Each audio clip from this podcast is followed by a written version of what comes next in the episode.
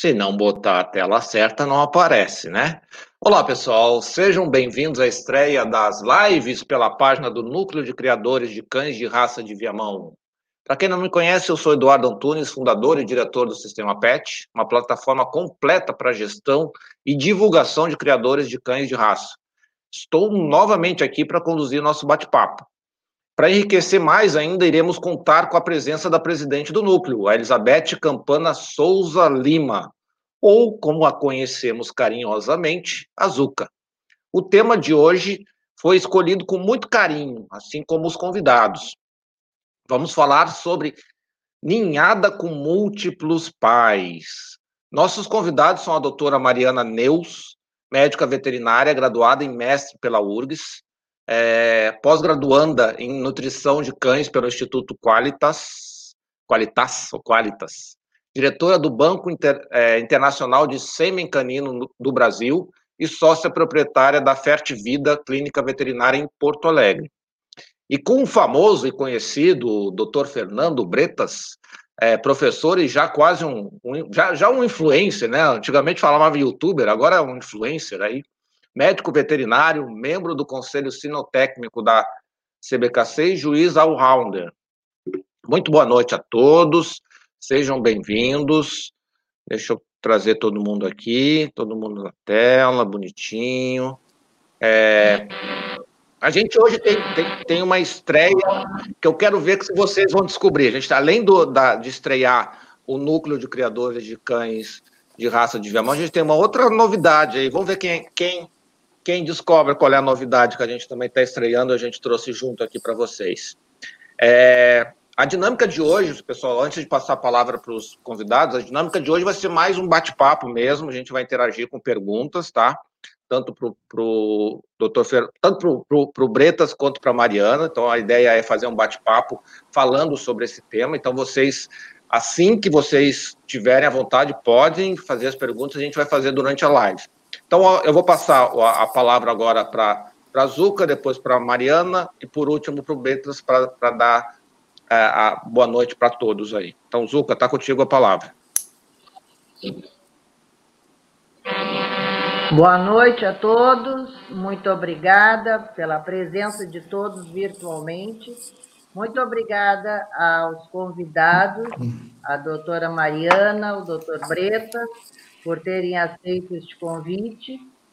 E, enfim, vamos tentar desvendar essa ninhada com múltiplos pais. Eu acho é, muito importante para todos os criadores. E eu acho que, inclusive, dá mais credibilidade aos criadores, é, vamos dizer assim, este, esta, este procedimento. Enfim, vamos dar início, então. Sejam todos bem-vindos e que espero que gostem. Boa noite, Mariana. Oh, tudo bem? Boa noite.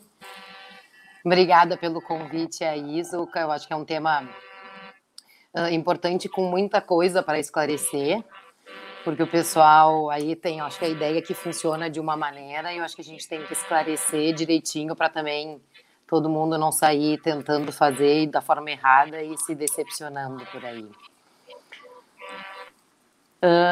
Então, uh, quando eu criava, eu acho que eu queria que já tivesse essa função, né, de ter, de poder, pelo menos registrar uma ninhada com mais de um pai. Uh, eu acho que, óbvio, isso não é uma coisa para. É, é um, um, tipo de acasalamento que deveria ser muito bem pensado, né? Ele não vai se aplicar uh, em todos, todas as raças ou todos os tipos de acasalamento, mas é uma maneira que a gente tem de encurtar o tempo do resultado, às vezes, num canil. Ou até, às vezes, quando a gente está com uma fêmea um pouco mais numa idade limite, né? A última ninhada, tá na dúvida, quer não sabe se usa determinado um padreador ou outro padreador. Eu acho que já existe, então, a possibilidade de, de repente, conseguir fazer. Um, como outra vantagem, a gente vê ampliar o pool genético, então a gente conseguiria acelerar, né? Um macho, a gente consegue ter vários filhos com várias cadelas ao mesmo, no mesmo ano, enquanto que a fêmea a gente fica limitada. Então, seria uma maneira de ampliar o pool genético de uma forma mais rápida, mas também ela é uma coisa que não é para ser feita sem ser pensada, porque tem custos que vão envolver isso, tem que ser feito o exame de DNA, tem todas as, as, as tentativas que de repente vão frustrar se a pessoa fizer sem um conhecimento de como acontece a ovulação da cadela, em que momento tem que ser colocado o sêmen, além do próprio resultado desse tipo de acasalamento, que não é aquela coisa, ah, eu vou usar o macho X, o macho Y, e vou ter uma ninhada com 50% de um macho e 50% de outro macho. Não é bem assim que funciona. Então, não dá muito spoiler, que... Mariana. Não dá muito spoiler. Estamos recém começando. Então vamos, vamos devagar com a Andorra ali. Vou então, eu acho importante, eu acho que ajuda bastante, mas tem bastante coisa para esclarecer aí. Legal, vou passar a palavra para o boa noite do Bretas aí. Boa noite, Bretas, obrigado mais uma vez. Boa noite a todos, é, muito obrigado pela presença, muito obrigado pelo convite, né? É, eu acho que esse, esse assunto é um assunto bastante importante, ele está é, nós estamos começando agora a regulamentar isso e a aplicar né, na prática esse acasalamento com mais de um patriador. Então, é, eu acho que essa, essa live ela é importante para que a gente consiga é, tirar dúvidas que eventualmente as pessoas tenham, né? É, inclusive até da própria circular da CBKC, que ela, é, eu diria que ela foi um pouco singela, ela poderia explicitar mais algumas coisas, mas é, eu acho que vai servir para a gente tirar dúvidas e para esclarecer aos criadores é, essa importante ferramenta que nós vamos começar agora a usar e que certamente vai trazer muitos benefícios para aqueles criadores sérios. Legal, então vamos lá. É, então, boa noite a todo mundo aí que deu boa noite, boa noite a todos. Boa noite ao Saulo, que gosta de fazer, dar bastante boa noite. Então, Saulo, boa noite, Saulo. É, vamos começar com a gente com as, com as perguntas que nós temos aqui. E não esqueça, vocês podem fazer as perguntas de vocês. A gente vai começar com o nosso roteirinho aqui. Eu espero que a gente consiga chegar no final das nossas perguntas aqui, né? Mas vamos lá. Mariana, assim, o que, que é ninhada de múltiplos pais. É... A princípio, uma cadela tem ninhada de múltiplos pais. Mas o que, que é, é, é, essa questão de ninhada de múltiplos pais? Isso de fato rola ou, é, ou, ou a chance não é assim de, de acontecer?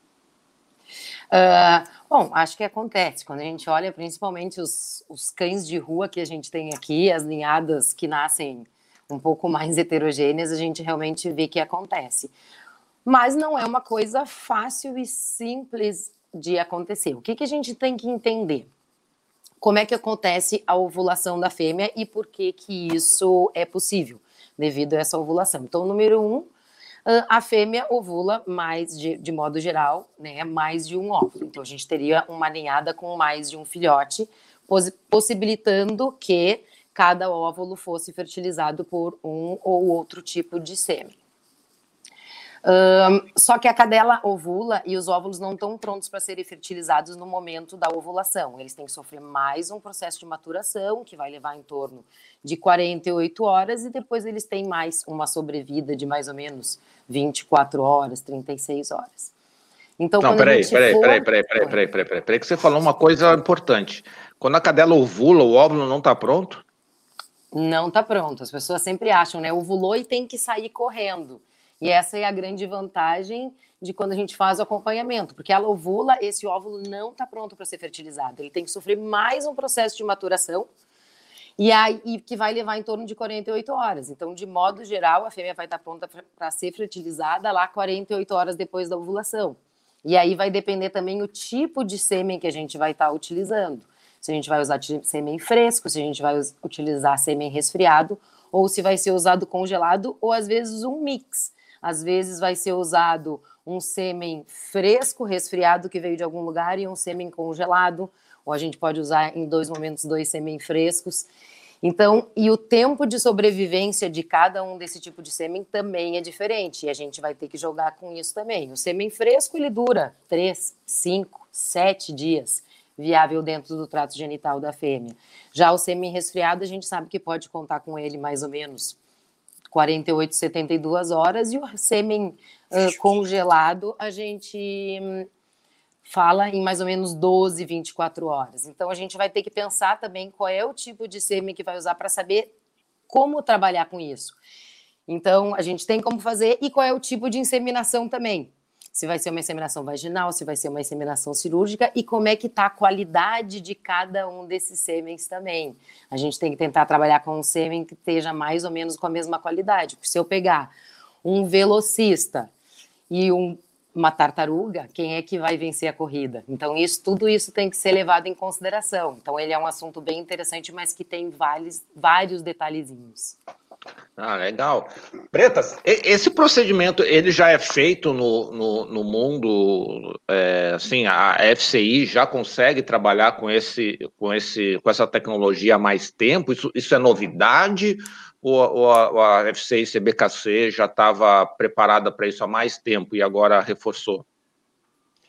Não, isso é novidade para nós aqui no Brasil, né, de uma maneira legalizada e com normativa sobre o assunto é, emitida pela FCI, é, mas já há vários países do mundo que é, permitem essa prática. Isso não é, é uma novidade no Brasil, mas não é uma novidade a nível de filiados da FCI, vamos dizer assim, e outros kennels importantes que são apenas conveniados. Então, isso já é usado há bastante tempo, é, não querendo entrar né, na área da minha colega, mas eu acho que ela já citou uma das grandes vantagens disso aí, que é, é às vezes, o aproveitamento de uma cadela que está já em final de vida reprodutiva é, para você conseguir é, é, cruzá-la com dois machos é, é, é importantes para a raça que vão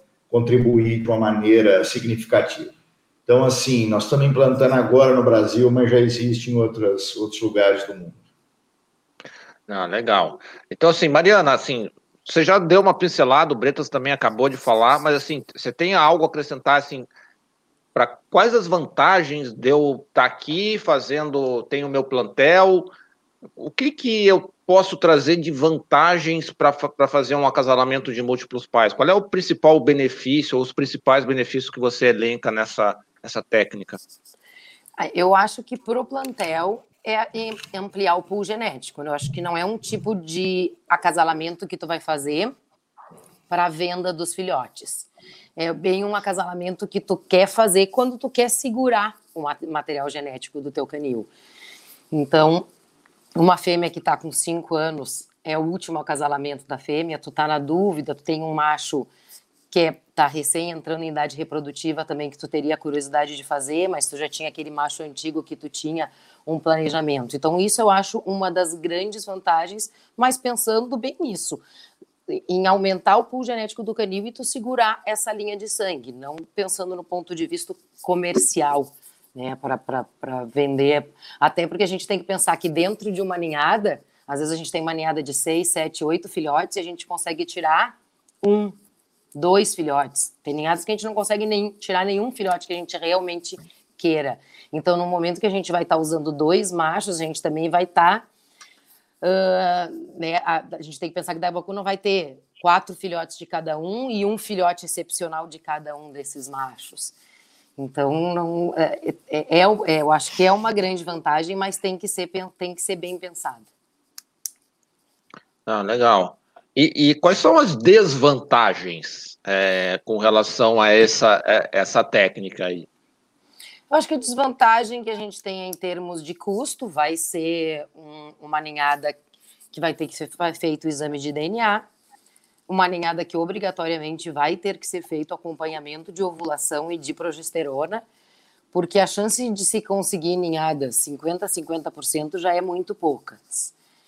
Se não tiver acompanhamento de progesterona da cadela e tentar fazer no escuro, com inseminação, sem saber o exato momento que vai estar colocando e que momento colocar, não vai dar certo. Vai só criar expectativa e se tiver usando, às vezes, por exemplo, ah, sêmen resfriado, ainda vai ter todo o custo de transporte de sêmen e não vai dar certo. E também raças muito pequenas. Eu acho que ninhadas de raças que costumam ser um, dois, três filhotes, a vantagem não vai ser tão grande como cadelas que tenham ninhadas com oito, nove, seis, dez filhotes.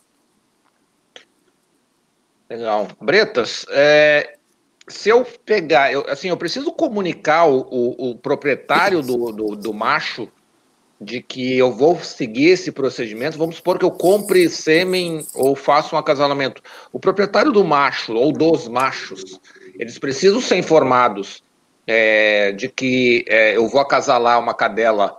É, existe alguma coisa padrão disso? Isso, isso é, é, essa orientação de comunicar os proprietários dos machos, ela, ela existe ou você pode fazer, eu como proprietário da fêmea, eu posso fazer o que eu quiser, desde que eu comprei o, o material, vamos dizer assim.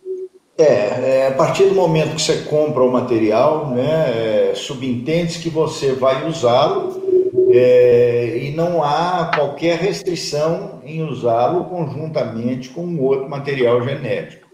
Então, como vocês já adiantaram, né, é, é, esses filhotes vão ter que ser submetidos a um exame de DNA e esse exame vai mostrar de quem realmente são filhos, se é do macho A ou se é do macho B, né?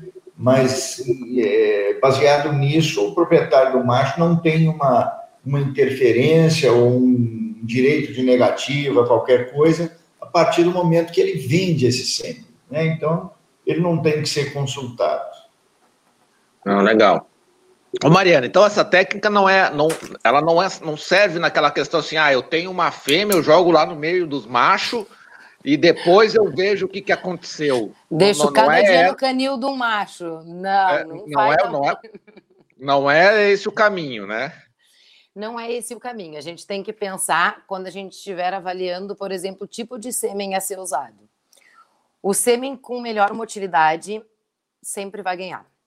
Então, se eu tiver um sêmen com 90% de motilidade, um vigor 5, e o outro sêmen com 60% de motilidade, um vigor 3, a chance de que a ninhada vá nascer 100% do macho A é muito grande.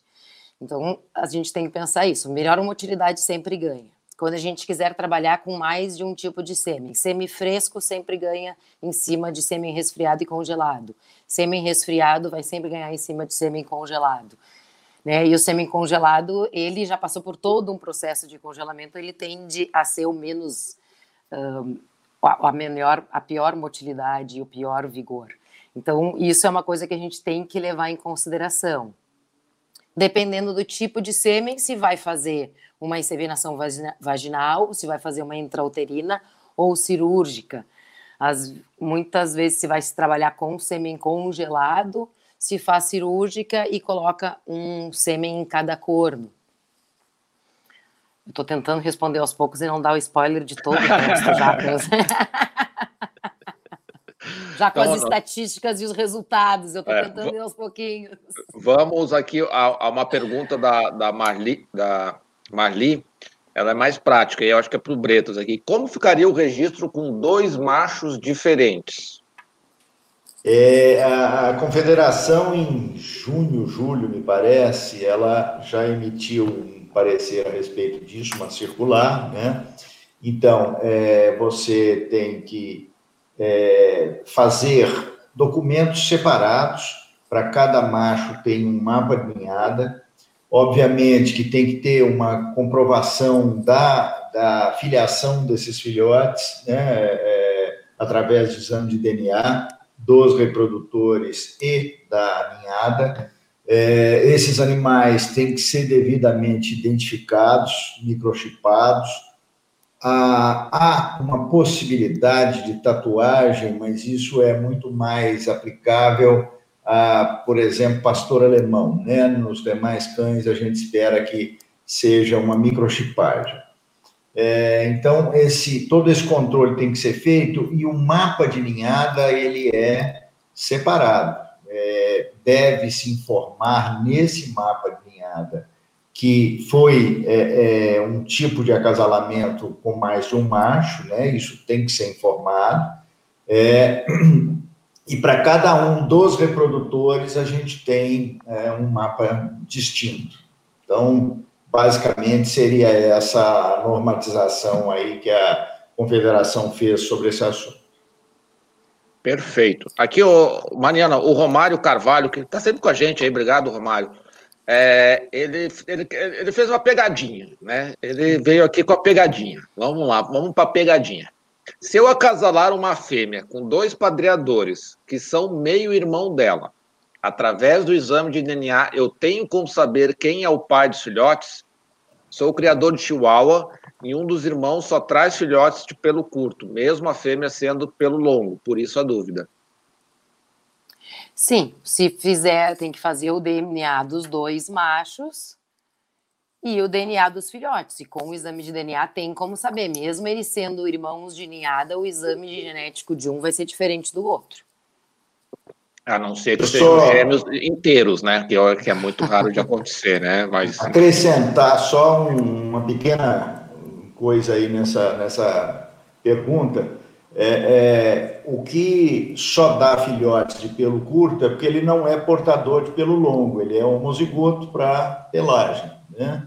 Então ele, ele é não, não porta o gene que determina pelo longo. O outro eu não sei, provavelmente o outro porta e dá também filhotes de pelo longo. O pelo longo é recessivo em relação ao pelo curto.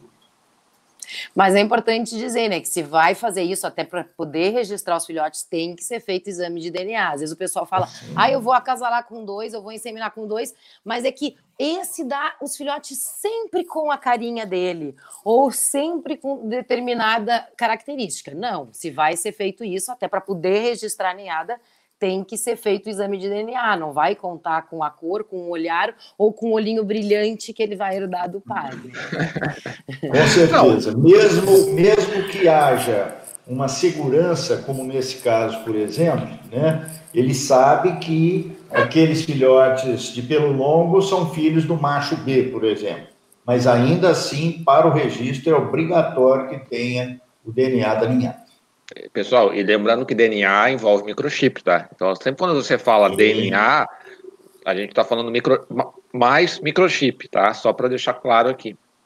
E tem outro detalhe também, né? Chihuahua, é, não sei se é a melhor, a raça mais interessante de fazer múltiplos pais, né? Vai dar. Ah. O criador de Chihuahua vai dizer que vai ter oito, mas uma média geral, é, não dá muito filhote. É assim, dois, né? três filhotes. A, me, a, a, média que a gente pega, é. claro que e pega. Outro de, e, e, outro detalhe, tu não vai acasalar com meio irmão, né?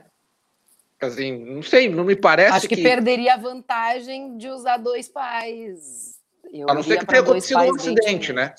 A não ser que tenha acontecido é. um acidente. Né? Ah, sei lá, putz, soltei a cadela, estava no cio, pegou os dois. E aí?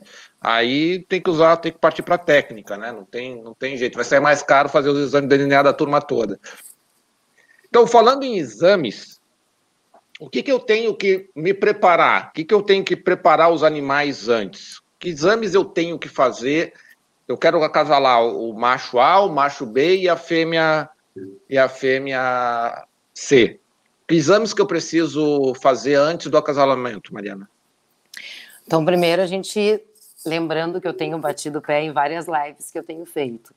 O acasalamento a gente começa a preparar e planejar dois, três meses antes de usar, até para nós ver como é que está a score corporal, como é que está histórico de vacinação, como é que está vermífugo, se a gente tem que diminuir peso, aumentar peso, Todas as a gente vai usar esse período de dois meses antes do cio justamente para preparar tanto o macho quanto a fêmea, suplementar o que, que tem que ser feito. Então, toda essa parte básica que a gente quer da saúde do animal tem que ser feito. Depois, uh, o exame de DNA pode ser feito tanto antes ou quando for fazer a coleta dos filhotes, já coleta o dos padreadores e manda ao mesmo tempo. Mas o que a gente tem que fazer é o acompanhamento de ovulação tem que fazer exame de progesterona, tem que saber o dia que essa fêmea está ovulando para conseguir planejar o acasalamento de modo que tenha o melhor sucesso possível. Perfeito. Bretas, eu tenho que comunicar o, o, o, clube da região antes de fazer o acasalamento, depois que eu fiz o acasalamento, ou só na hora do registro? Veja bem, é, essa, essa questão da, do comunicado de acasalamento, né, é, embora ele conste nos regulamentos da CBKC, mas ele ultimamente não tem sido respeitado. Na prática, ele não tem sido respeitado. Então, normalmente, as pessoas entregam a comunicação de acasalamento junto com o registro da ninhada. Isso é o que acontece na prática, não deveria ser assim, mas infelizmente é o que acontece na prática, e até eu digo que não deveria ser assim, porque uh, nós ferimos um regulamento, mas em termos práticos, esse comunicado de acasalamento ele tem pouquíssima importância. Então, é, é, segue o mesmo princípio para monta natural. Né? Normalmente as pessoas já fazem uh, simultaneamente a comunicação do acasalamento e o registro da ninhada. Perfeito. E vou voltar a pergunta para ti. E com relação ao laboratório, à clínica veterinária, ela tem que emitir algum laudo, alguma questão, ou só o exame de, de DNA já é o suficiente? É, Espera-se que uh, os animais envolvidos, né, tanto os pais quanto os filhotes, é, uh, os filhotes, no caso, sejam levados para microchipagem e seja feita a coleta desse material e esse material enviado para o laboratório já com o número de microchip daquele filhote, para evitar que haja trocas, para evitar fraudes, qualquer coisa desse tipo. Então, é, pais já microchipados, né, é, isso é uma condição para que se faça a inseminação, por exemplo, esses pais já têm que ser microchipados, é, e no momento do nascimento dos filhotes, microchipagem e coleta de material. E... Eu tenho uma dúvida. Sim. Manda bala.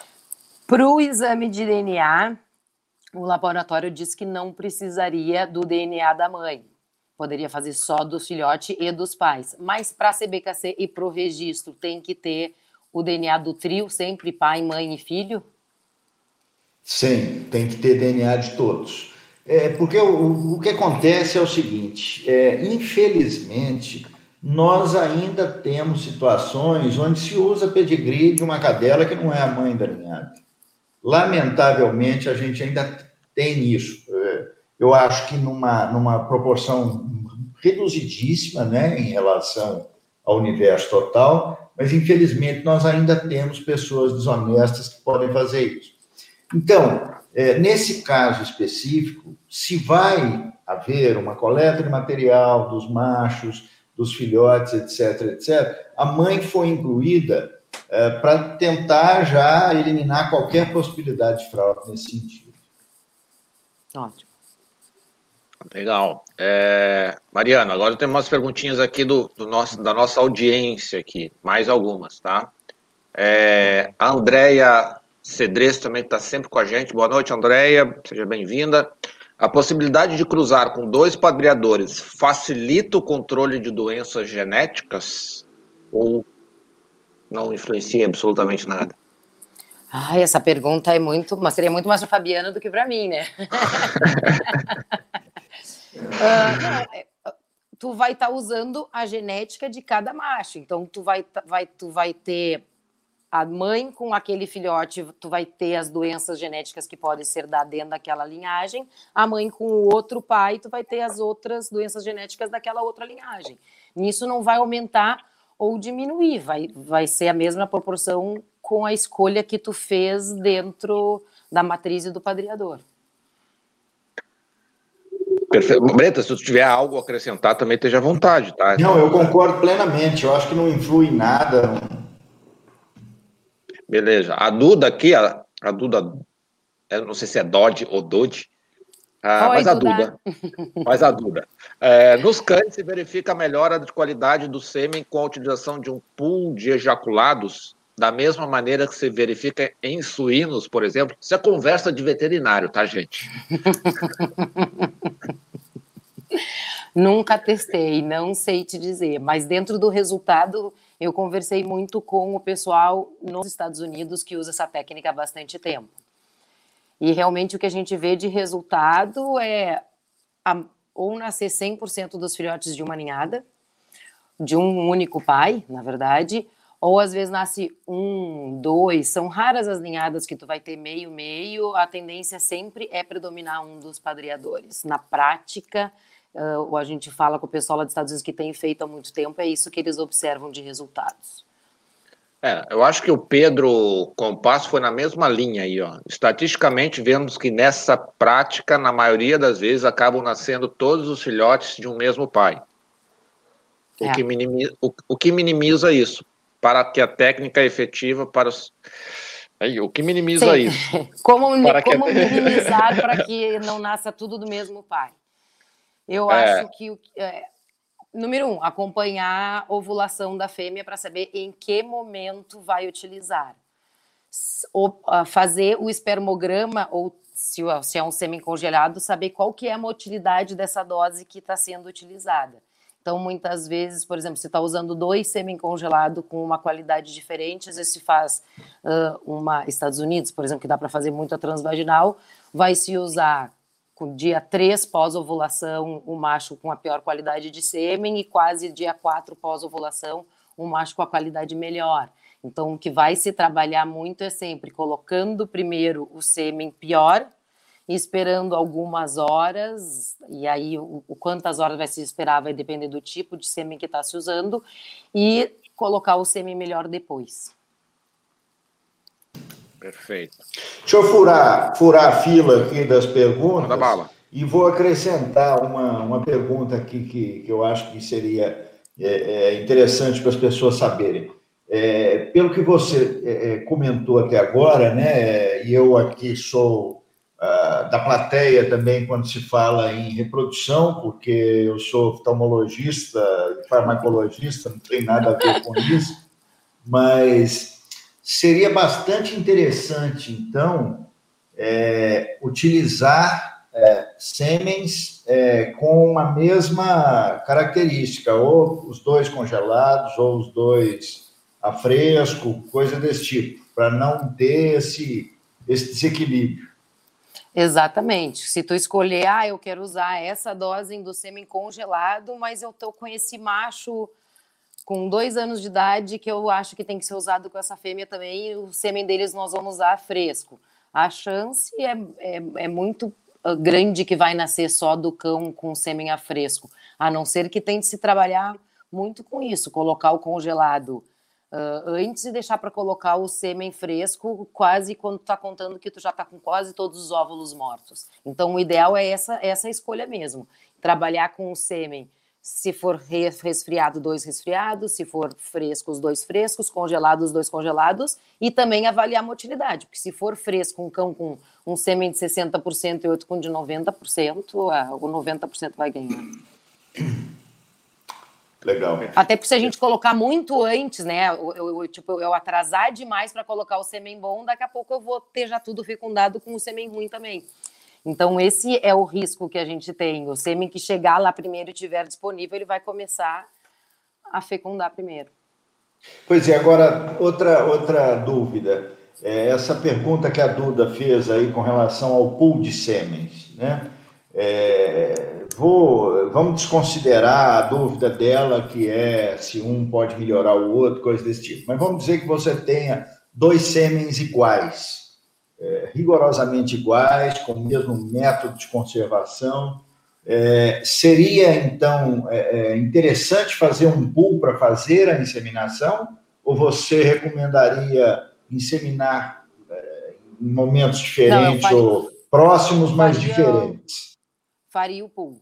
Faria o pool, misturar, eu coletaria os dois sêmens e inseminaria, usaria os dois ao mesmo tempo, misturaria eles, usaria os dois ao mesmo tempo. Legal.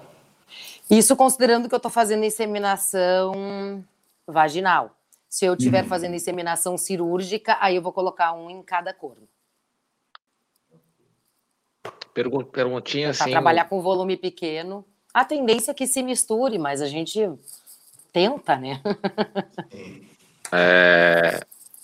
Até quantos é... pais? Dois, sempre dois, no máximo dois? Ou, sei lá, eu, eu tive um cliente aqui que ele cria braco italiano. Teve uma ninhada de 12 filhotes. Ninhadas grandes, assim. Dá para tentar três? Ou é um do ponto tiro. de vista de registro ou do ponto de vista reprodutivo? Uma pergunta de cada vez. Primeiro a direção da Mariana, depois a gente fala com o Breta sobre como registrar isso. Do reprodutivo, acho que a gente já tem visto uma dificuldade tão grande do resultado usando dois.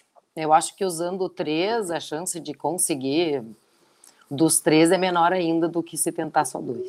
Na prática, a gente observa isso. E como registramos isso, Bretas?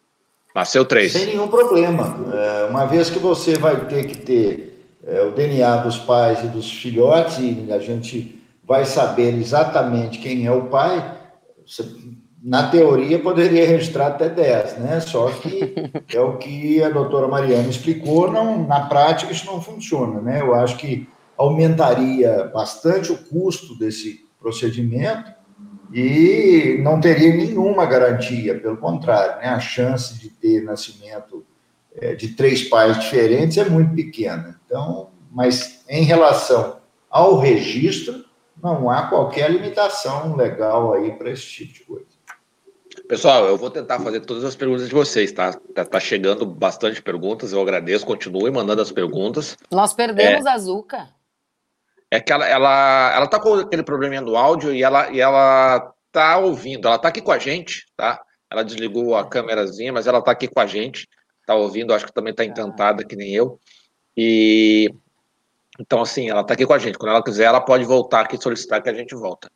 Bretas, o Alexandre Rodrigues comentou o seguinte: uma vez que a tecnologia de uso de múltiplos pais consiste em uma ferramenta melhorada e, portanto, deve ser programada, não seria conveniente a CBKC, então, exigir um comunicado de acasalamento prévio? Não haveria, assim, um maior controle e uso da tecnologia ficaria, então, restrito aos criadores éticos? Ele quer restringir um pouquinho o uso aí da ferramenta, pelo que eu entendi de pergunta dele. É, um grande abraço ao meu amigo Alexandre, né, é, que está sempre prestigiando essas lives aí. Olha, é, eu concordo parcialmente com você, né? É, que, que o acasalamento, a, o comunicado, né? Eu já tentei explicar isso num momento anterior aí. É, ele é regulamentar, ele é regimental na, na, na, CBKC, mas ele não tem sido cobrado né, nesse tempo todo. Agora, é, por outro lado, é, eu acho que é, esse tipo de cruzamento ele vai acabar num exame de DNA. E esse exame de DNA é, vai comprovar essa paternidade de uma maneira definitiva. Então, eu realmente não teria muita preocupação com esse, com esse comunicado de acasalamento, não. Sabe? Eu acho que. E, e, lamentavelmente, a gente sabe né, que se nós quiséssemos controlar efetivamente tudo, nós deveríamos ter todos os cães identificados através de DNA, todas as linhadas identificadas, deveríamos ter é, é, é, uma antiga vistoria de linhada, vamos dizer assim, né? logo os filhotes nascessem, deveria ser feito na rotina, para qualquer situação, monta natural, dois pais, sempre fazer microchipagem, coleta de DNA, essa coisa toda. É, e eu vou além, né? Eu defendo muito isso, né? Exemplo de, de cavalos, por exemplo, é, o animal tem que ser reexaminado depois de uma certa data, né? Depois que ele é, se tornou adulto e aí sim ele recebe um pedigree definitivo ele recebe autorização para acasalamentos é, é, sem restrição, ou ele só pode acasalar uma vez na vida, coisas desse tipo. Mas, lamentavelmente, esse controle ainda não. Acredito que ainda esteja muito longe, pelo menos aqui no Brasil. Pessoal, só lembrando que a FECIRS tem um convênio aí com o laboratório, tá? É, Para quem acompanhou as lives aí, Ele está acompanhando as lives, sabe direitinho. Então, assim, depois entre em contato aí com, com quem, quem quer é do Rio Grande do Sul, né? Que tem um descontinho aí para fazer exame, né? Não sei se a Bariana sabe de alguma coisa, mas é, tem, um, tem um descontinho aí com relação a isso, tá? Já queria, já ia perguntar, me conta. É, não, mas tem, tem, tem um. A, a, daqui a pouco a, a Clarice aqui é, vai dar um, vai dar um, vai, dar, vai, vai nos dizer que ela está aqui com a gente. É, Vamos lá, tem bastante pergunta aqui, ó. Tem uma pergunta do Gilson, sempre cores, né? Cores. Cores é um negócio que a gente pode estar tá falando sobre a infraestrutura de canil e vai aparecer uma pergunta de cores. Então vamos lá. Se eu tenho uma fêmea trufa chocolate, cruzo com dois machos, um trufa chocolate e outro trufa preto mizugoto, na teoria, nascerão filhotes com trufa chocolate e trufa preta. Acho que vou ter que chamar a Fabiana para responder a pergunta é necessário fazer testes de DNA, mesmo eu sabendo quais são os, pais, os pais pela cor da trufa. Eu acho que o Bretas comentou isso, né, Bretas? A questão ali do. do é, é, é, a pegada mesmo do, do, do, pelo longo e do pelo curto que você estava comentando, né? Quer dizer, Sim. embora geneticamente, obviamente, seja de um pai e seja de outro, eu preciso, é, a normativa exige o exame, né? Bretos? Sim, é, infelizmente a gente não pode deixar, por conta do criador, né, é, decidir, não, esse eu tenho certeza. Eu também tenho certeza de que é, é, eles são, os trufa marrom todos vão ser filhos do trufa marrom. Mas, lamentavelmente, a gente não tem como fazer um regulamento que deixe essas pontas aí é, para serem usadas por pessoas, às vezes, é, é, que querem fraudar a coisa. Né? Então, é necessário, sim, fazer DNA da ninhada inteira. Perfeito. Eu tenho uma pergunta aqui que o, que o Pedro fez que é bem interessante aqui, ó. É, o Pedro Lang, boa noite, Pedro. Considerando que o resultado do, do, DNA identificou que um casal de filhotes são filhos de machos diferentes, pergunto: esse casal de filhotes poderá no futuro gerar uma ninhada entre si essa é uma pergunta bem interessante, né? Quer dizer, os pais são diferentes, mas são irmãos de ninhada. Né? É, é, a CBKC ela proíbe a, a, o acasalamento entre irmãos inteiros. Eu acho que é isso que o Pedro está perguntando. Quer dizer, eu posso acasalar esses irmãos inteiros mesmo sendo de ninhadas, da mesma ninhada, mas pais diferentes. Mas eles não são irmãos inteiros. Eles não são irmãos inteiros, eles são meio irmãos, apesar de terem nascido na mesma ninhada, mas eles são apenas meio irmãos. Então eles podem ser acasalados sem nenhum problema. O regulamento permite o acasalamento de meio irmãos. É, eu já imaginei aqui. A Azuca, acho que tem uma pergunta para gente. Ela está sem, sem a câmera aí que travou. Azuca, eu vou te liberar o áudio aqui, ó. O teu áudio está com ruidinho, mas pode fazer a pergunta aí. Alô? Robotizada. Oi, tá me ouvindo? Estou é, ouvindo. Pode fazer a pergunta aí. Não consegui botar o vídeo. Sim, mas acontece que tem que também ter o, o exame de DNA macho, do macho da, dos machos da, da fêmea e dos filhotes. E todos têm que estarem microchipados, correto? Correto. Era essa a pergunta? É isso aí. Tá, beleza. Tá, beleza. Sim, vai em frente. Vamos em frente. Vamos, vamos lá. É, eu só gostaria de fazer uma parte aqui que eu estou vendo aqui que meu queridíssimo amigo Miguel Gondim está assistindo essa nossa live. Ele deixou o hospital ontem, depois de um período muito grande aí de internação, então é, é, eu, eu gostaria de externar aqui a minha satisfação com relação à presença dele por aqui. É uma pessoa do bem que eu gosto muito e seja bem-vindo de volta à nossa confusão sinófila. Então, bem-vindo, Miguel. Ah, deixa eu tirar o áudio. mas eu também. Opa, desculpa, Zuca. Desculpa, eu tirei teu áudio aqui. Vai me bater. Ao Miguel, grande pessoa, grande sinófilo, grande amigo. Que maravilha. Te cuida, meu amigo. Então, bem-vindo de volta, Miguel. Ficamos felizes com a sua presença novamente. Pessoal, é, a live a gente vai disponibilizar no, no podcast, tá? Então, é, a partir de amanhã a gente disponibiliza a live no podcast para vocês também. Zuka, eu vou tirar o teu áudio de novo e aí qualquer coisa é só abrir e falar, tá bom? Perfeito. Nossa, já, ela, já, ela já tá craque no negócio aqui. A Andrea perguntou aqui: pode ocorrer de um filhote ter características de mais de um macho? Dá para misturar? não, não. Como a gente queria que pudesse, né? Eu quero pegar a cabeça daquele, o posterior desse, mas não, não, não tem como misturar. Vai ser um pai e uma mãe para um filho. Cada filhote vai ter o seu pai e a sua mãe. Uma, per uma pergunta bem interessante aqui do Daniel, não que as outras não sejam, mas bem interessante do Daniel Rosa. Essa inseminação de dois machos tem que coletar dos dois machos ao mesmo tempo e, e colocar os dois sêmens na mesma seringa, ou eu posso inseminar uma, um vez? Primeira coisa, Daniel, tem que ser feito por veterinário, tá? Antes de qualquer coisa. Não vai fazer em casa esse negócio aí, tá? É, é, é, é não é inseminação, é coisa de veterinário, tá, gente? É, Mariana. Isso. Uh, Pode ser misturado os dois na mesma seringa, mas é aquilo que a gente estava falando antes. Avaliar como é que está o sêmen de um macho e como é que está o sêmen do outro macho. Se forem dois sêmens uh, de igual, igual qualidade, a gente pode misturar, senão a gente vai ter que trabalhar com o tempo de inseminação primeiro do pior sêmen e depois do outro. Perfeito. É, a, a, a Stephanie Campos aqui. Qual laboratório no Brasil faz os, os, exames de DNA?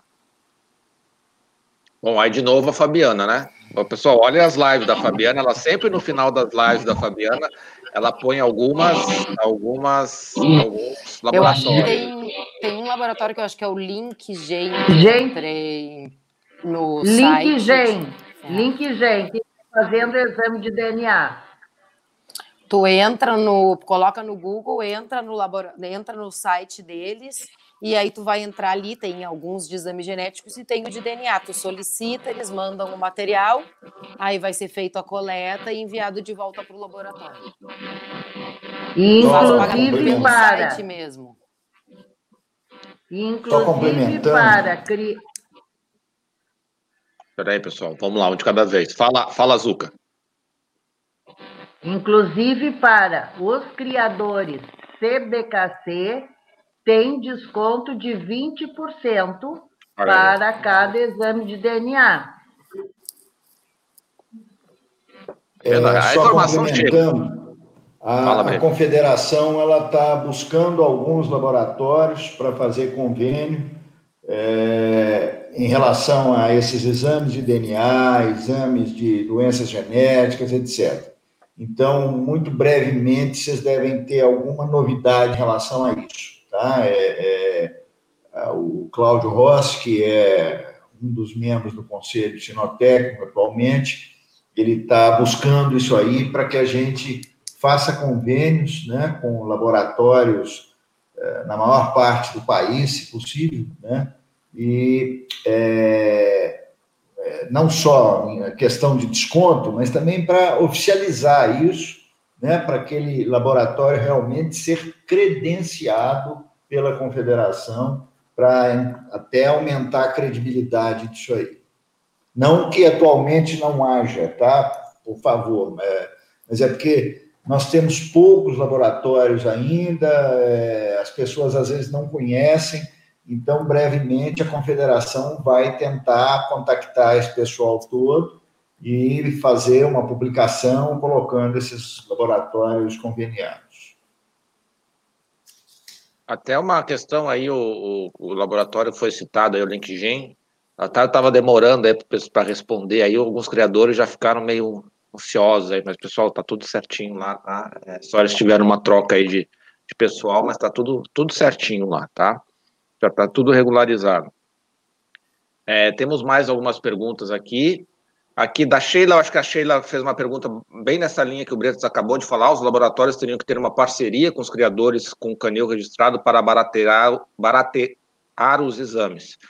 Existe isso? É, nós, nós estamos buscando né, essa, essa parceria e, e eu acho também o seguinte, que na medida em que isso for cada vez mais utilizado, a tendência é de que os preços naturalmente caiam. Né? Então, se todo mundo, por exemplo, se conscientizar da importância do exame de DNA, mesmo não sendo obrigatório para registrar uma ninhada, é, os preços, obviamente, vão cair bastante. Então, a tendência, é, respondendo a pergunta dela, é que sim, que haja um barateamento aí nos, nos custos finais disso aí. A Marlia Moedo pergunta: é, poderia fazer a monta natural ou preferencialmente, preferencialmente inseminação? Acho que a vantagem da inseminação é a gente conseguir ver a qualidade do sêmen na monta natural, ou a não ser que faça o espermograma do macho antes. Mas a maioria das vezes, quando faz esse procedimento, se trabalha com inseminação. Mas nada impede que seja feito com a monta natural. É, deixa eu ver aqui, tem mais assim. É, o que seria a história de filhotes serem gêmeos? Não, é, eu não sei se ela está comentando do que eu falei é, com a questão do. do, do se, se, você tem dois, dois, eu não sei, Sheila, se você foi isso o comentário que eu falei, eu não sei que os filhotes sejam gêmeos. Se você tiver um único óvulo, esse óvulo se separar, gerar dois animais, e esses animais forem os pais de uma ninhada múltipla. Olha só, né? É, isso seria um gêmeo para dificultar um, um, um, uma, uma, identificação, né? Porque seriam gênios univitelinos e aí seriam pai, múltiplos. Agora, o cara que faz isso aí, por favor, o pool genético é igual, usa um só, não precisa criar, criar problema. Não sei se foi, se foi essa a tua pergunta. Mas aí é uma coisa muito viajante aí, mas. É. Aí tem o pessoal falando aqui, Sérgio Pinho Alves, o Kennel Clube de Pernambuco sempre exige a verificação de ninhada para efetuar o registro, mas isso acho que é assunto para uma outra live, né? Porque verificação de ninhada é sempre polêmico. É, mas interessante que eu até estava é, buscando um momento para. É, é, porque não é a primeira pessoa que fala da verificação de ninhada, mas inicialmente um grande abraço para meu amigo Sérgio é, é, a sua esposa Camila e os, os peladinhos. É, a questão da verificação de ninhada, ela é bastante controversa. Por quê? Especialmente porque, é, para que nós tivéssemos sucesso nessa verificação de ninhada, nós teríamos que ter criadores fazendo essa verificação de ninhada. Por que isso? É, se você me entregar um filhote de Shih Tzu e um filhote de Lhasa, sinceramente eu não vou saber, provavelmente, é, distinguir um do outro, porque eles são muito parecidos quando é, jovens, principalmente se não for um animal é, é de assim uma qualidade né, aceitável, porque a gente tem cães de nível é, um pouquinho pior, né?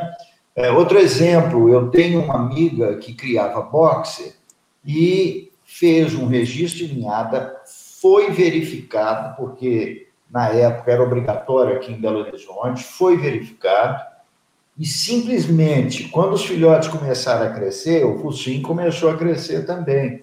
E era o safado do vira-lata que tinha na casa, que acabou atrapalhando a brincadeira toda, provável, provavelmente não, com certeza foi um dos antecessores aí do cruzamento com dois pais. Só que provavelmente o vira-lata era o supercão, né? O, o zoidinho tinha uma velocidade cinco vezes maior que a do boxer. Então, resultado, eram filhos de vira-lata, foram verificados. Quando muito pequenos, né? Eles são perfeitos. Começou-se a ver a diferença a partir de uns quatro meses de idade.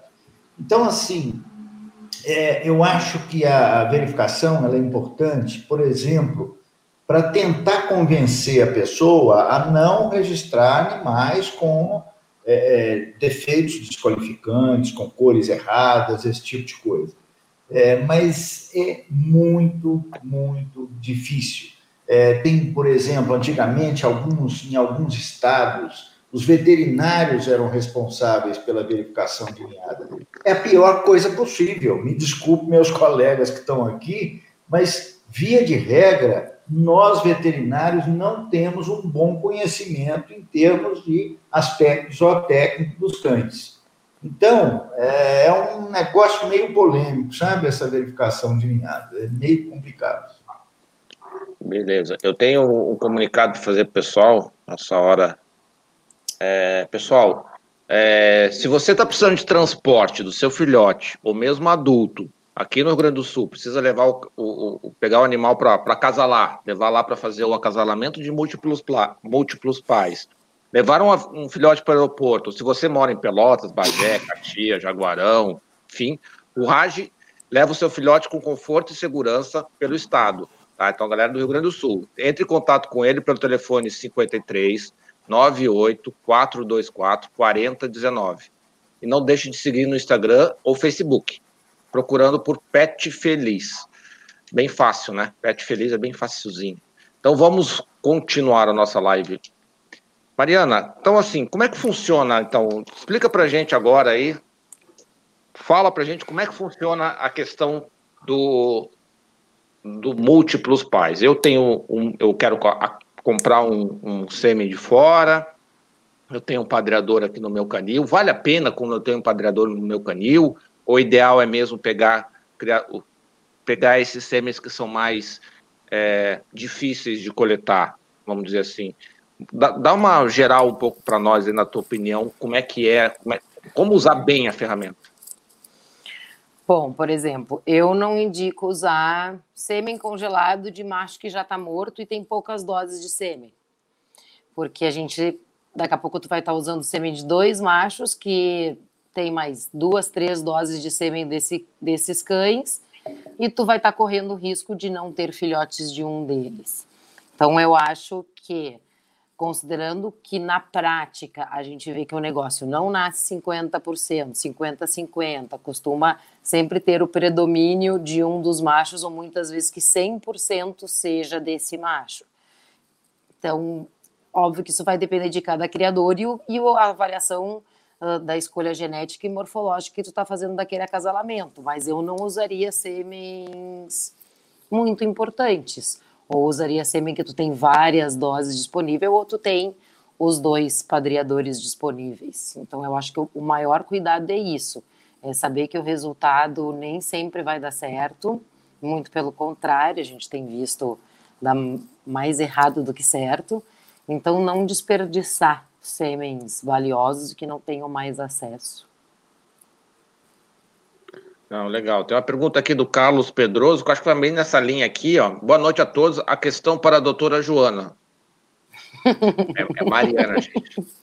A inseminação acontece, acontece, acontece. A insemina, é, é, o, é, o, é o corretor. A inseminação com o sêmen de dois cães, um congelado e outro a fresco, o sêmen a fresco pode interferir no congelado? Embora a brincadeiras à parte ali, a questão da doutora Joana, o, o, a pergunta é muito interessante. Com certeza. O sêmen a fresco tende a ter uma motilidade muito melhor do que o congelado. O próprio cão, quando a gente coleta o sêmen daquele macho e está fresco, ele costuma ter uma motilidade, digamos que seja um sêmen muito bom, de 80, 90, 90, 95%. Quando a gente coleta e congela esse sêmen, a tendência é que a gente tenha uma perda de 20 a 30% da motilidade. Então, isso que tem que ter cuidado. Sêmen congelado, a gente costuma trabalhar com sêmen entre 60%, 70%, 75%. Tem aqueles que têm 80%, 85%, mas não é a grande maioria. E o sêmen é fresco, muitas vezes é um sêmen com 90%, 95%. Então, vai ter que cuidar. Se quiser fazer realmente esse procedimento, muito o que vai se fazer é provavelmente usar o sêmen congelado aí umas 12 horas antes do sêmen fresco. Ah, perfeito. Bretas, é... vamos lá, aumenta o nível de, é... de burocracia, né? Com certeza aumenta o nível de burocracia. Então, assim, é... eu já aprendi lá nas lives da Fabiana que eu posso coletar é, é, material para fazer o exame genético tão logo nasceu, né?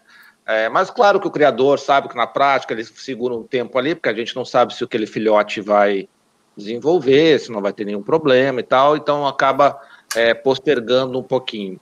É, a gente sabe que existe uma multa, né, que você tem um limite de 90 dias para fazer o registro.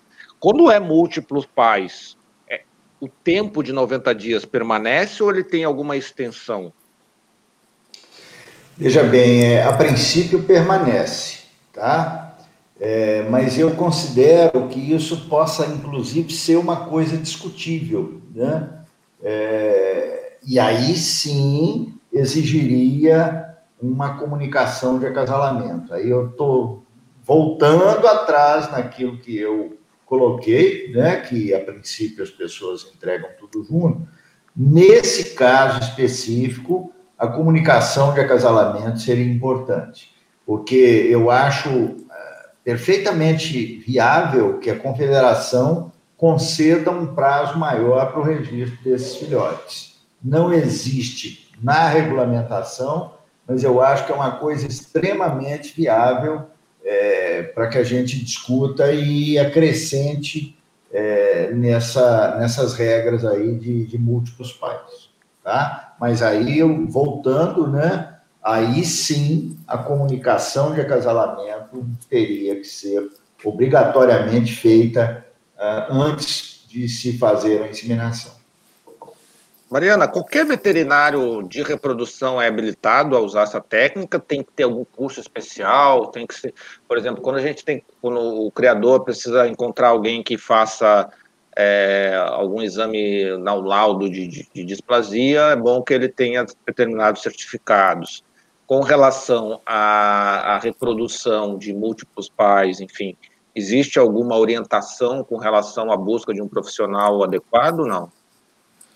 Acho que tem que ser um veterinário que esteja acostumado a trabalhar com, a reprodu com reprodução para saber exatamente como acompanhar a ovulação, como detectar esse momento da ovulação e quando decidir que sêmen utilizar e qual é o tipo de sêmen. Então, eu acho que é um assunto muito específico, muito possivelmente um veterinário, um clínico geral não vai ter o conhecimento suficiente para conseguir saber como uh, escolher e que momento usar cada coisa e até fazer o, o, a própria detecção da ovulação. O veterinário que não trabalha com reprodução, muitas vezes ele não, a parte reprodutiva ele, ele é um ele é um mundo à parte né, ela é uma especialidade que, dentro da minha faculdade, a gente praticamente não vê. E os, os veterinários, o clínico geral, hoje, muita coisa que ele sabe de reprodução, ele aprendeu e ele repete o que ele vai aprendendo com os criadores. Então, eu acho que um veterinário específico da área de reprodução aí vai ser fundamental para que isso tenha maior chance, maior chance de êxito. Nossa, tem uma pergunta aqui. É, é, Pode falar, Beto. Deixa só eu complementar uma, uma coisinha aí. É, eu considero reprodução uma das coisas mais difíceis dentro da veterinária. Obstetrícia, então, nem se fale. Né? Semana passada, eu tentei ajudar um, um amigo que estava com uma cadela em trabalho de parto, a cadela não paria. É uma coisa horrível, porque a gente fazia ultrassom, estava tudo bem, mas a cadela não entrava em trabalho de parto, aí você fica naquela, vai esperar o dia seguinte, não vai, aí os filhotes vão morrer. Ou seja, reprodução é para uma pessoa é, que tenha profundos conhecimentos na área, não é uma coisa simples, tem um monte de detalhe, um monte de macete, então é um especialista, não se arrisque com um oftalmologista como eu, que nunca vai dar certo. Já comigo, o olho tem coisas, alguma coisa muito fácil a gente dá conta. Depois eu já olho, hum, não é comigo esse olho. Eu, acho, eu já acho oftalmologia muito difícil. O, o Arnoldo aqui tem, tem, um, tem uma história, eu acho, para contar para gente. Boa noite. Por exemplo, considerando que houve uma inseminação de uma fêmea nos Estados Unidos com dois machos, qual é o melhor momento para trazer essa fêmea para o Brasil? Logo após a inseminação, 15 dias depois ou aos 45 dias. Me parece que algumas fêmeas mais perto dos 30 dias ou mais tarde devem, devido ao estresse de viagem, correm o risco de aborto ou absorção. é, por favor, podem comentar alguma coisa. Aí a, a pergunta se torna um pouco mais genérica é, com relação a, a, a, cadela prenha, né, Mariana? Me é, o tempo de viagem. É, Mas não, é, uma pergunta, é, é uma pergunta bem interessante, a gente vê que o pessoal tem muita dúvida. Eu acho que se vai viajar imediatamente depois da inseminação ou não, vai depender o tipo de inseminação. Se a cadela fez inseminação cirúrgica, a gente, de modo geral, não quer que ela vá. Se ela vai voltar em, via aérea, a gente pede uns dias a mais antes de ir. Se for via terrestre, tem muitas cadelas que inseminam no dia, no dia seguinte já estão indo.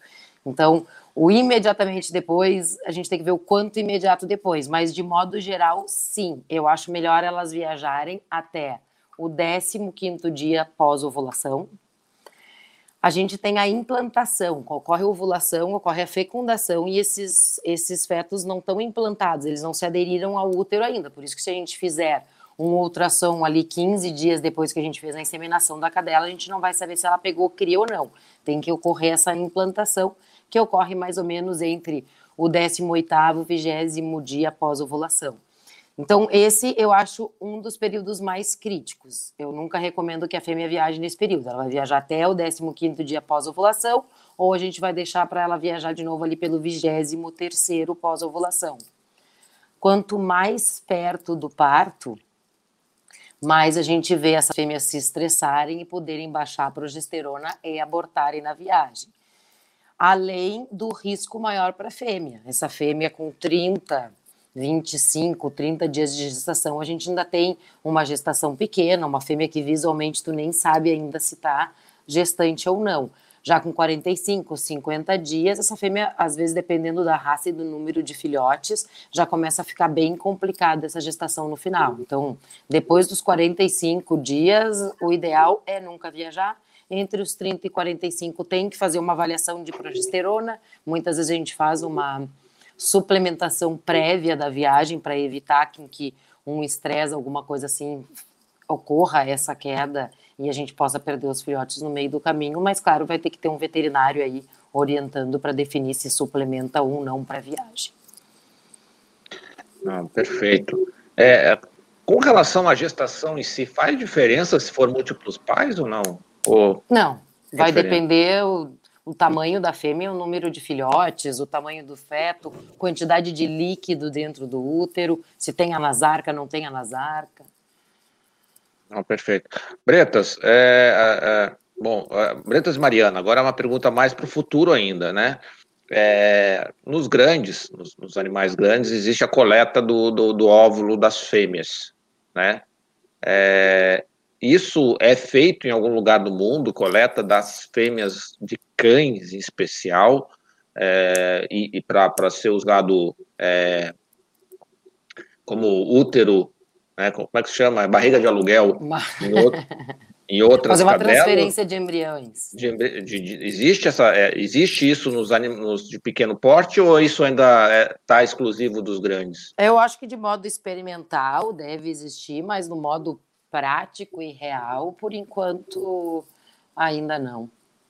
Mas experimentalmente, com certeza deve ter alguma coisa, mas eu acho que, pelo menos que eu saiba de modo real que esteja acontecendo e sendo feito, não. Então, por enquanto, é múltiplos pais, não múltiplas mães, né? Perfeito. É, custos. O quanto aumenta em termos de custos é, ter uma ninhada de múltiplos pais? É, vamos partir do pressuposto do, de uma ninhada que tem em casa, monta natural, uhum. é, de uma ninhada em que o criador já faz a inseminação, né, e, e, já tem um certo controle. O quanto que aumenta de prática em custos para quem já faz todo o controle geral e quem não faz o controle nenhum? Acho que na verdade a diferença, porque todo o resto a gente recomenda que seja feito. Então a grande diferença aí vai ser o exame de DNA, que hoje eu acho que deve estar em torno de 120 reais o exame de DNA. Então, tu tem que pensar que é 120 para o DNA da mãe, 120 o DNA de cada pai, mais 120 o DNA de cada filhote. Só lembrando que se você já fez os exames de DNA dos pais, não precisa fazer de novo, tá, pessoal? Não precisa fazer de novo, exatamente. Então, assim, se, os, se os pais já fizeram o exame de DNA, você vai mandar só dos, só dos filhotes. Então o custo se torna. Com relação ao registro da, da CBKC, não tem diferença também, né, Bretas? É, é cada um um, um, um pedigree e deu para bola, né? Isso. Perfeito. É... Zuca, tem mais alguma, alguma pergunta? Pessoal, aqui também eu acho que a gente conseguiu esgotar as perguntas do pessoal. Não sei se o pessoal tem mais alguma pergunta. Se o pessoal, se eu não fiz alguma pergunta de vocês, vocês, por favor, me. O pessoal não descobriu qual é a outra novidade que a gente estreou hoje, hein? Ninguém comentou. Tô triste. Tô, tô triste. Aqui, ó, os exames de DNA devem com, acompanhar o registro de ninhada, Bretas? Tem que mandar junto? Tem que mandar os exames juntos, mas eu acho que é, é, é a pergunta não foi essa, não, é da Sheila? Não, não, é uma pergunta nossa aqui.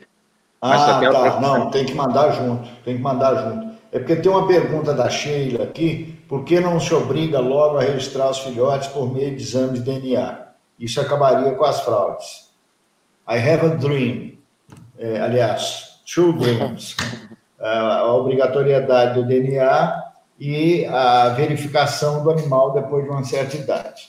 Só que, é, infelizmente ou felizmente, não sei, né, tem, tem a, a, parte boa e a parte ruim, mas nós somos um país continental com diferenças culturais, econômicas, é, territoriais, distâncias, né, às vezes muito grandes. É, então, é, o que poderia ser, por exemplo, é, obrigatório e facilmente é, fácil de se cumprir em São Paulo, não o é no Amazonas, vamos dizer assim. É, então, é, eu acho que nós não conseguiríamos fazer isso ainda nesse momento. Mas isso é um sonho meu. Eu acho que uh, o DNA para todos os animais registrados e a verificação depois de é, a concessão de um apto à reprodução depois de uma certa idade seria o melhor dos mundos, mas lamentavelmente ainda não temos condição de fazer isso não. Perfeito. Assim, é, vamos fazer um resuminho aqui. Então, assim, para quem é a, a, essa técnica é muito boa para quem? Para o criador de Chihuahua, para o criador de fila, para o criador de Rottweiler, para o criador de Cocker. É, assim, qual é a característica que eu preciso analisar para dizer assim, ó, não, isso aqui beleza, tá legal para mim. Tem alguma questão de raça, tem a questão só da idade da cadela. Quem é pra... como é que eu analiso aqui? Eu tenho meu plantel, como é que eu analiso essa questão? Eu acho que é uma escolha muito técnica do criador, né, avaliando a genética dos animais, porque a ideia é que não é, tu não vai fazer porque pode ser feito agora. Eu acho que tu tem que ter um embasamento genético e de escolha de criador que é, eu acho que é muito uma decisão, não é melhor para um ou para o outro, é muito aquela decisão do canil. O que, que isso pode acrescentar para o teu plantel e para o teu plano de criação. Se tu vai te beneficiar com isso ou não. Usar por usar, não, tu tem que ter dois machos que te interessem realmente usar e que te interessem em manter a linha genética desses cães. Né? Eu acho que não só fazer por fazer. Mas tu acha que mesmo uma, uma raça que tenha pouca, pouca quantidade de filhotes vale a pena? Não, eu acho que vale a pena em ninhadas maiores do que seis filhotes. Ah, no, quando geralmente acontece mais de seis.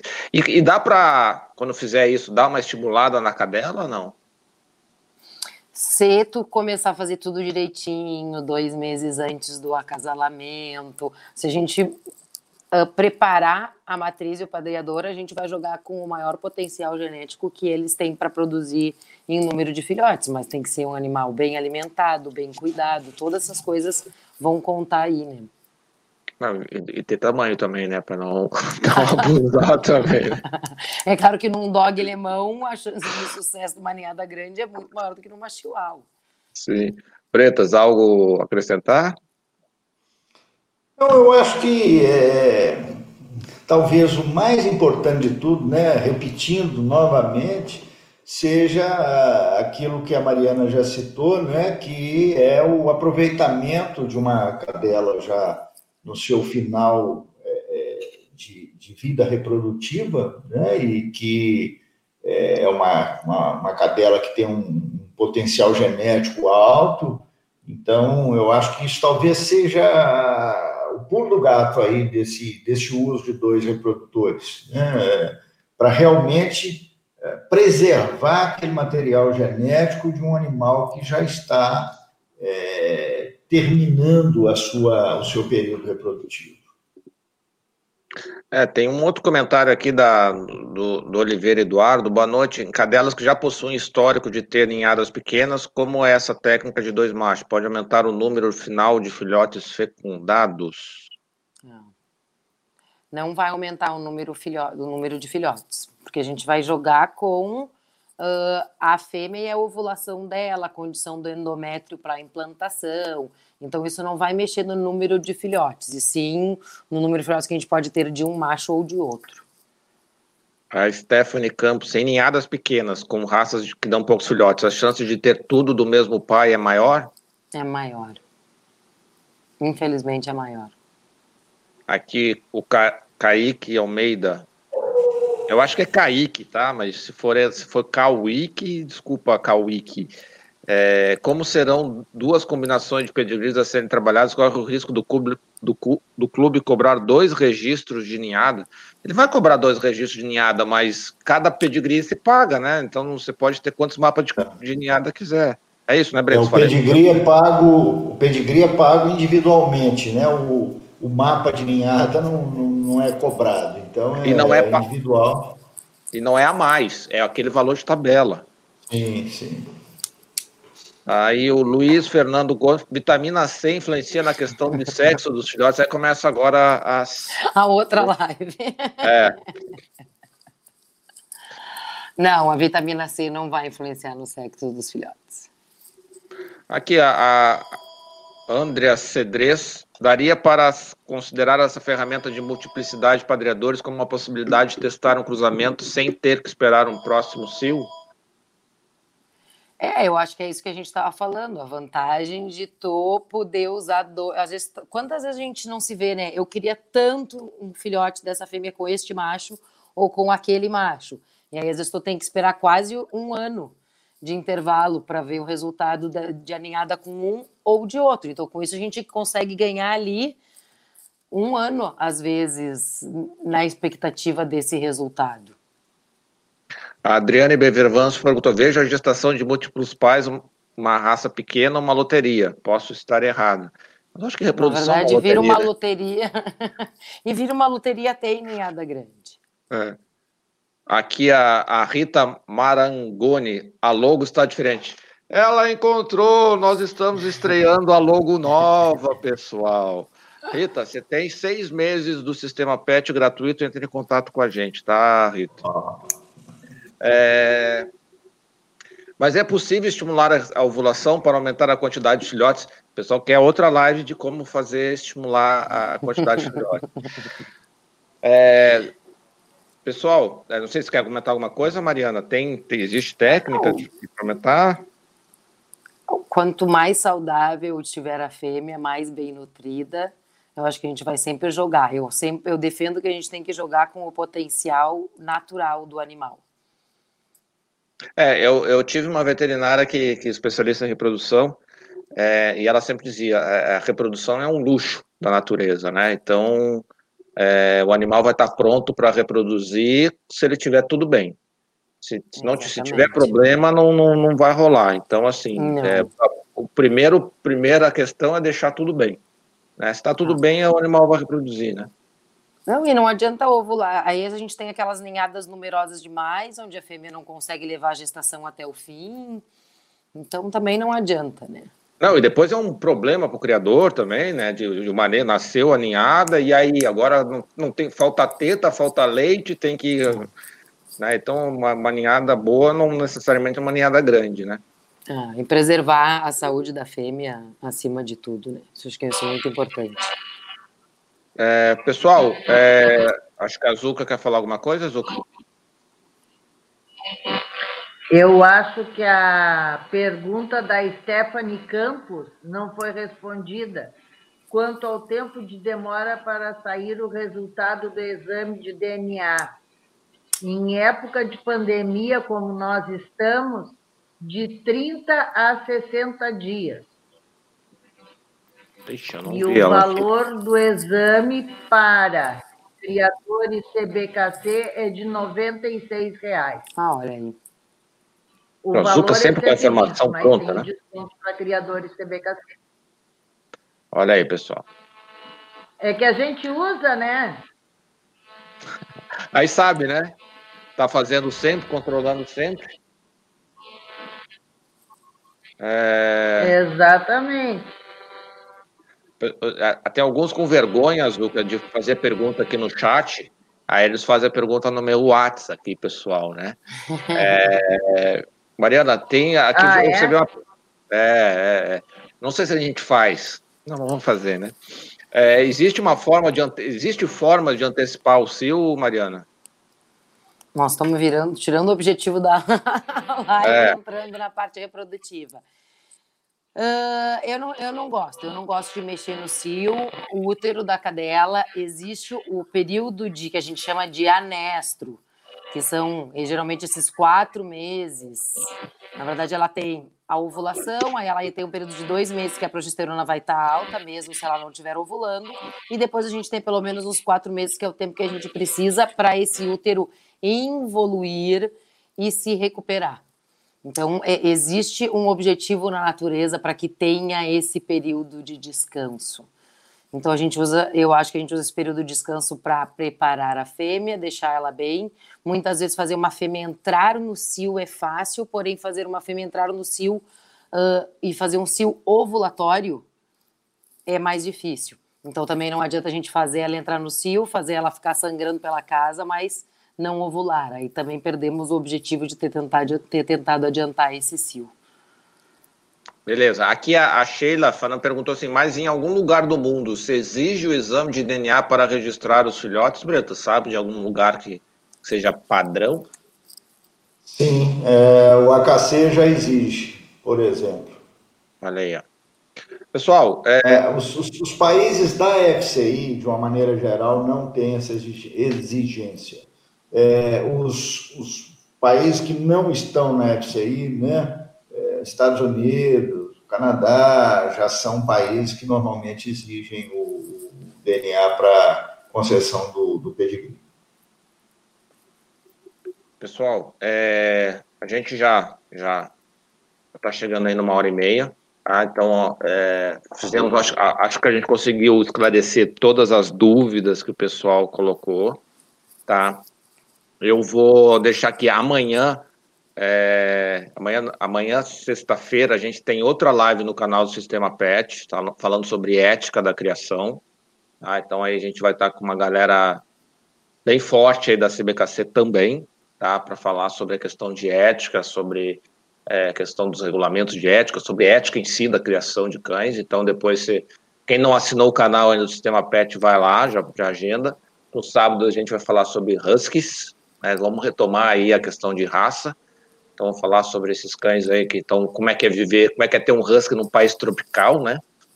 É, então, assim, a gente está com bastante lives, bastante conteúdo. Então, essa pandemia, assim como a gente já falou algumas vezes, né? Eu acho que o grande benefício para a sinofilia como um todo aí é, é, ter esses profissionais uh, falando sobre sobre vários assuntos aí que impactam a sinofilia. De outra forma, a gente estava tão focado na criação, tão focado na, na, nas exposições, tão focado na, é, no nosso dia a dia, que a gente não tinha, tão focado em Globo, em Record e tal, e agora a gente está aqui, né, uma audiência incrível, é, falando sobre parte técnica da criação e tal. Então, isso é, isso é muito enriquecedor. Então, eu vou passar a palavra a, a para Zuca, depois para o Fernando, depois para Mariana, e encerro comigo, agradecendo a, a vocês pela audiência. Zuca, a palavra está contigo. Boa noite. Só uma resposta ao Valdir Salustiano. O laboratório é o Liquigem e o desconto é neste eh, laboratório que eu falei, certo? Uh, a Stephanie Campos, na hora de fazer o DNA, tem que mandar o material dos pais? Não poderia ser só um pai? Não. Tem que ser pai e os pais se forem mais de um macho, e a mãe e dos filhotes, porque tem que haver a comprovação de paternidade e maternidade. Espero ter respondido. Desculpa ter me metido, não sou veterinária, sou só criadora. Essas uh, pessoas aqui.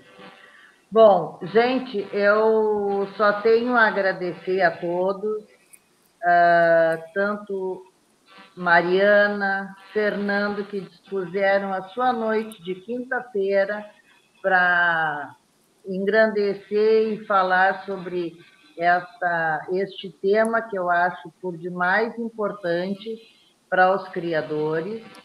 Agradeço demais, em nome do Núcleo de Criadores de Cães de Raça de Viamão.